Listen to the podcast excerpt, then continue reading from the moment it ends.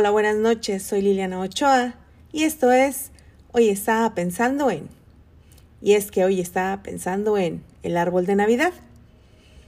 Y esto es porque si existe una tradición navideña extendida prácticamente por todos los rincones del mundo occidental, es la del árbol de Navidad, ya que es el adorno navideño casi por excelencia.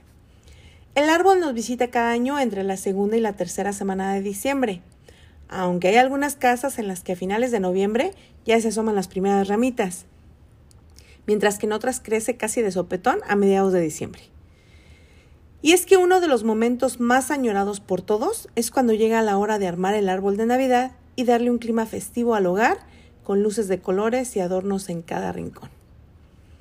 Y es que la Navidad, tal y como la conocemos hoy en día, se basa en la tradición religiosa del nacimiento de Jesús la visita de los Reyes Magos y los milagros hechos por Santa Claus o San Nicolás. Sin embargo, las fiestas navideñas solo se empezaron a celebrar a partir de la Edad Media, y fueron los papas de aquella época quienes fijaron la fecha en el 25 de diciembre, precisamente para que los fieles prestasen menos atención a las fiestas paganas del sostilicio de invierno y más a las celebraciones religiosas. Incluso el típico árbol de Navidad tiene un origen celta, ya que en los ritos celtas los bosques y los árboles tenían una importancia especial. Los celtas pensaban que el cielo y la tierra estaban conectados simbólicamente a través de los árboles, que hunden sus raíces en la tierra y extienden sus copas hacia el cielo. ¿Qué mejor lugar para conectar con los dioses de los cielos que un claro de un bosque? La interpretación del universo la escenificaban en los bosques del norte de Europa mediante un árbol sagrado, al que llamaban Yggdrasil. La copa del árbol o Asgard eran donde habitaban los dioses y donde se encontraba el Valhalla, que era la morada del dios Odín. Las raíces más profundas del árbol eran el lugar en el que se encontraba el reino de los muertos o el Heim. Y es que el árbol en el mundo es un símbolo por excelencia de la renovación integral. El árbol cósmico, origen de todo, árbol sagrado de la vida, asimilado por el cristianismo, en el árbol de la sabiduría que crecía en el paraíso divino. El árbol siempre asociado a los dioses, a través del organismo vivo o por medio de tallas de madera. Hasta la cruz cristiana de madera es un reflejo de este árbol cósmico. Es comprensible entonces que el árbol sea una figura recurrente en todas las celebraciones, presente de una manera u otra en la fiesta de Yule. En la cultura celta, la festividad de solsticio de invierno recibía el nombre de Yule. El solsticio de invierno se produce cuando la Tierra en su órbita alrededor del Sol se encuentra más alejada de este. El Yule designa el momento en que la rueda del año está en su momento más bajo, preparada para subir de nuevo. Pasado este punto, la Tierra vuelve a acercarse. En el hemisferio norte las horas diurnas son poco a poco mayores que las nocturnas, lo que tradicionalmente se ha asociado al renacimiento de los dioses, al triunfo de la luz sobre la oscuridad y de la vida sobre la muerte. No es de extrañar que durante la fiesta de Yule, asociada al solsticio de invierno, se conmemorara a Frey, el portador de la luz. Las representaciones físicas de este dios, como todas las del resto de las divinidades nórdicas, eran bloques de madera toscamente tallados. Entonces, pues la madera procede de los árboles y los árboles son las representaciones de los dioses. Si enlazamos todos los elementos, el resultado es la fiesta de Yule. Es evidente que sucede en un bosque, probablemente en un claro, donde los vikingos rendían homenaje a Frey, que, como portador de la luz, acababa de derrotar a la oscuridad. El agradecimiento a Odín, presente en la forma de roble, como padre de todos, también estaría presente.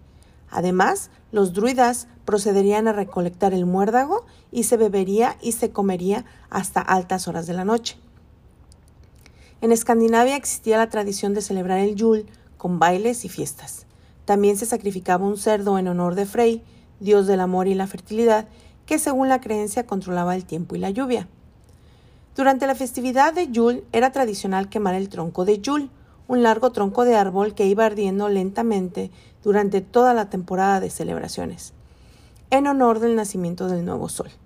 De esta tradición proceden los pasteles en forma de tronco o los troncos de chocolate que hoy en día se comen en Navidad. Los antiguos celtas creían que el árbol representaba un poder y que ese poder protegía y ayudaba al árbol. Los bosques sagrados servían como templo a los germanos. Para los galos, la encina era un árbol sagrado sobre el que los druidas, sacerdotes celtas guardianes de las tradiciones, recogían el muérdago siguiendo un rito sagrado. También se sabe de árboles adornados y venerados por los druidas del centro de Europa, cuyas creencias giraban en torno a la sacralización de diversos elementos y fuerzas de la naturaleza. En ellas se celebraba cada 8 de diciembre el cumpleaños de Frey, dios del sol y la fertilidad, adornando un árbol perenne, que generalmente era un roble. Este sería el escenario que encontrarían los primeros misioneros cristianos en Escandinavia la última zona de Europa en convertirse a la religión cristiana. Entonces, ¿cómo lograr adaptar la simbología tradicional de la fiesta de Yule a la cristiana? Pues, según cuenta la leyenda, entre los años 680 y 754, San Bonifacio, evangelizador de Alemania, entendió que era imposible arrancar de raíz esta tradición pagana, por lo que decidió adaptarla dándole un sentido cristiano. Fue así como cortó con un hacha un roble que representaba a Odín y en su lugar plantó un pino, que por ser perenne simbolizaba el amor de Dios, adornándolo con manzanas y velas. Las manzanas representaban el pecado original y las tentaciones, mientras que las velas representaban la luz de Jesucristo como la luz del mundo. Y voilà, acababa de surgir la tradición del árbol de Navidad. El resto, el banquete, la celebración y la reunión con las amistades y la familia, no había necesidad de cambiarlo. Entonces la fiesta de Yule se había transformado en la fiesta de la Navidad. A partir de entonces, el árbol representa el amor de Dios y la vida eterna, mientras que su forma simbolizó a la Santísima Trinidad. Otra tradición dada a conocer durante la reforma del cristianismo cuenta que Martín Lutero, enemigo de Roma, fue quien habría impuesto los árboles de pino para celebrar la Navidad hacia el año 1500. La historia cuenta que caminando de regreso a su casa, una noche de invierno, Lutero fue sorprendido por el brillo de las estrellas entre los árboles. Quiso entonces reproducir esa escena en su hogar, y colocó una rama de árbol de pino en una habitación y le instaló alambres en sus ramas para sostener velas encendidas. A medida que pasó el tiempo, las manzanas y las luces se transformaron en esferas y otros adornos como los actuales, mientras que la estrella, colocada generalmente en la punta del árbol, representa la fe que debe guiar la vida del cristiano recordando a la estrella de Belén. Asimismo, se agregó la tradición de poner regalos para los niños bajo el árbol, enviados por los Reyes Magos o Santa Claus, dependiendo la leyenda de la región donde se encuentre. Esta costumbre cristiana, para variar, también se originó entre los antiguos celtas, quienes se repartían antorchas como augurio de pronto verano. Finalmente, el 8 de diciembre de 1854, Pío IX advirtió que al momento de nacer María, la Madre de Dios, fue preservada del pecado original. Por ese motivo, la fecha fue proclamada como el Día de la Virgen Inmaculada Concepción, y como tradición el 8 de diciembre, Día de la Inmaculada Concepción, se arma el árbol de Navidad que ocupa un lugar en los hogares hasta el 6 de enero, que es el Día de Reyes. Es importante añadir otro elemento adicional que enlaza con la historia del muérdago, el roble. El culto de los robles y las mitologías acerca del roble estaba muy expandido en toda Europa en los tiempos anteriores al cristianismo. En la mitología clásica griega, los árboles también simbolizaban a los dioses, el olivo a Atenea, la vid a Dionisio y el roble a Zeus, señor del Olimpo. En Roma se veneraba también al roble, al que asociaban a Júpiter, el equivalente romano de Zeus. En la mitología escandinava, Odín, el padre de todos, es representada por un roble. De entre todos los árboles de los bosques, los celtas tenían en especial estima al roble, de cuyas ramas recolectaban el muérdago, planta semiparásita que crece preferiblemente en las ramas de encinas, pinos y robles, de tallos siempre verdes y propiedades medicinales, y que ha gozado siempre de cierta fama mística. Las propiedades mágicas del muérdago se deben a su especial manera de crecer. Al tratarse de una planta rastrera y semiparásita, sus raíces no contactan con la tierra, pero su punta tampoco tiende a alejarse de ella. Cuando los druidas lo recolectaban, lo hacían siempre con una hoz de oro y de un solo tajo, evitando que cayera en la tierra, pues perdería sus propiedades. Esta costumbre se mantiene a día de hoy en aquellos países en los que colgar muérdago de los techos de los hogares para evitar que toque el suelo y por tanto pierda sus propiedades, es una tradición navideña más, una parte de la simbología original que ha sobrevivido debidamente actualizada hasta nuestros días.